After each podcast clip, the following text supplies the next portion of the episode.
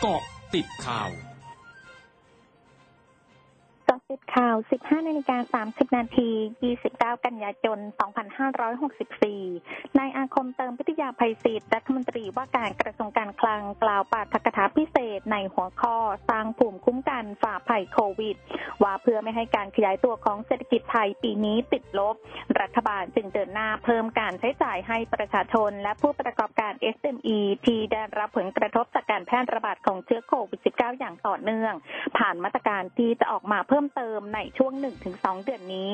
ซึ่งจะต่อเนื่องไปจนถึงปีใหม่ เพื่อให้ประชาชนมีเงินในการใช้จ่ายปลายปีนี้ จึงจำเป็นที่จะต้องมีมาตรการเยียวยาออกมาพยุงเศรษฐกิจสำหรับวันพรุ่งนี้ที่จะมีการประชุมศูนย์บริหารสถานการณ์เศรษฐกิจ จากผลกระทบจากโรคโควิด -19 หรือสอบสคาดว่าจะมีการนำเสนอมาตรการเยียวยา และกระตุ้นเศรษฐกิจต่างๆ อาทิมาตรการช่วยเหลือผู้ประกอบการ SME นายทิตนันมันลิกมาศผู้ช่วยผู้ว่าการสายนโยบายการเงินธนาคารแห่งประเทศไทย หรือทอปท ในฐานะเลขานุการคณะกรรมการนโยบายการเงิน หรือกอนงงเผย ที่ประชุมกอนงมีมติเป็นเอกฉันให้คงอัตราดอกเบี้ยนโยบายไว้ที่ร้อยละ 0.50 ต่อปีร้อมระบุ GDP ไทยมีแนวโน้มขยายตัวร้อยละ 0.7 ในปีนี้ และร้อยละ 3.9 ในปีหน้า ใกล้เคียงกับประมาณการณเดือนสิงหาคม แม้ในไตรมาสที่ 3 ของปีนี้เศรษฐกิจได้รับผลกระทบจากมาตรการควบคุมการระบาดของโรคโควิด -19 และการส่งออกที่ชะลอลงกว่าคาด แต่พัฒนาการด้านวัคซีนที่ดีขึ้นชัดเจน และการผ่อนคลายมาตรการควบคุมการระบาดที่เร็วกว่าคาด ส่งผลดีต่อความเชื่อมั่นและการบริโภคภาคเอกชนในช่วงที่เหลือของปีนี้ โดยในปีหน้าเศรษฐกิจไทยมีแนวโน้มทยอยฟื้นตัว จากการใช้จ่ายในประเทศเป็นสำคัญตามความเชื่อมั่นที่ปรับดีขึ้นต่อเนื่อง ขณะที่จำนวนนักท่องเที่ยวต่างชาติจะทยอยฟื้นตัวอย่างช้าๆ และการส่งออกจะยังได้รับผลกระทบต่อเนื่อง จากปัญหาขาดแคลนตู้คอนเทนเนอร์ และเซมิคอนดักเตอร์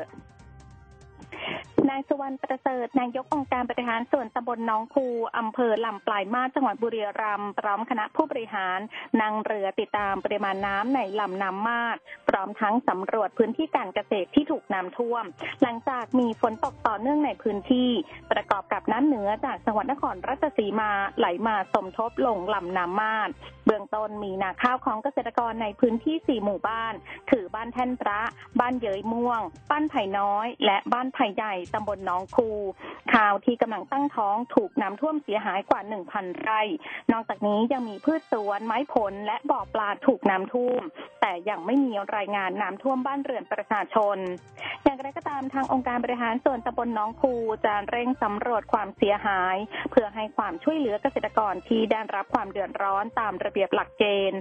ร้อมกันนี้ยังได้ประชาสัมพันธ์ให้ประชาชนในพื้นที่เฝ้าติดตามสถานการณ์น้ำและเตรียมพร้อมรับมือน้ำเหนือที่จะไหลมาสมทบเพิ่มอีก ซึ่งอาจทำให้เกิดภาวะน้ำท่วมฉับพลันได้ ณะกรรมการโรคติดต่อจังหวัดเชียงใหม่มีคำสั่งปิดหย่อมบ้านตระกูลหานหมู่ที่ 5 ตำบลลวงเหนืออำเภอดอยสะเก็ดจังหวัดเชียงใหม่เป็นเวลา 14 วัน จนถึงวันที่ 11 ตุลาคมนี้ เพื่อควบคุมและป้องกันโรคโควิด -19 หลังพบการติดเชื้อในพื้นที่ดังกล่าวสำหรับผู้สัมผัสเสี่ยงสูงทุกคนให้เข้ารับการตรวจคัดกรองหาเชื้อโควิด -19 หากผลตรวจเป็นลบให้กักตนเองเป็นเวลา 14 วัน ส่วนกลุ่มเสี่ยงต่ำให้สังเกตอาการตนเองเป็นเวลา14 วันเช่นกัน และปฏิบัติตามคำสั่งเจ้าพนักงานควบคุมโรคติดต่อในพื้นที่อย่างเคร่งครัด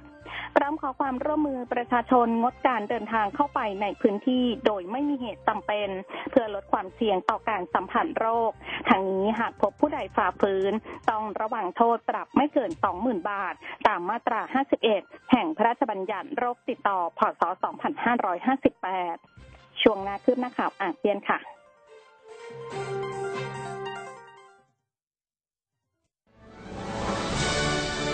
ร้อยจุดห้าคืบหน้าอาเซียน นายแครีจามาลุติน รัฐมนตรีกระทรวงสาธารณสุขมาเลเซียเผย อยู่ระหว่างการพิจารณากำหนดให้บุคลากรที่ทำงานในภาคสาธารณสุข ความมั่นคง การศึกษาและบริการต่างๆ ต้องรับการฉีดวัคซีนโควิด -19 ก่อนกำหนดเรื่องดังกล่าวสำหรับประชากรทั้งหมดของมาเลเซียในขั้นสุดท้าย ระทรวงแรงงานกัมพูชาสั่งการโรงงานและบริษัทห้างร้านทุกแห่งในทั่วประเทศ ใช้ชุดตรวจเร็วในการตรวจหาเชื้อไวรัสโควิด -19 ในกลุ่มพนักงานที่กลับมาทำงาน หลังจากผ่านช่วงวันหยุดของเทศกาลประจุมเบนขณะเดียวกันบรรดานายจ้างต้องสร้างความมั่นใจว่ามีชุดตรวจเร็วเพียงพอต่อพนักงานทุกคน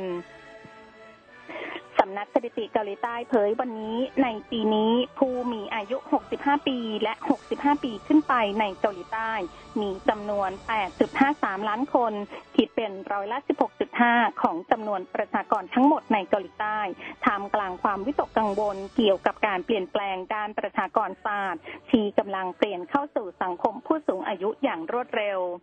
นอกจากนี้รายงานของสำนักสถิติเกาหลีใต้ระบุว่า จำนวนผู้สูงอายุในเกาหลีใต้จะเพิ่มขึ้นมาอยู่ที่ 12.98 ล้านคนในปี 2573 และเพิ่มขึ้นเป็น 17.22 ล้านคนในปี 2583 จากนั้นในปี 2593 ประชากรผู้สูงอายุในเกาหลีใต้ จะมีสัดส่วนที่ร้อยละ 43.9 ของจำนวนประชากรทั้งหมดในเกาหลีใต้ ทั้งหมดคือกติดข่าวในช่วงนี้ พิชยาถาพันรายงานค่ะ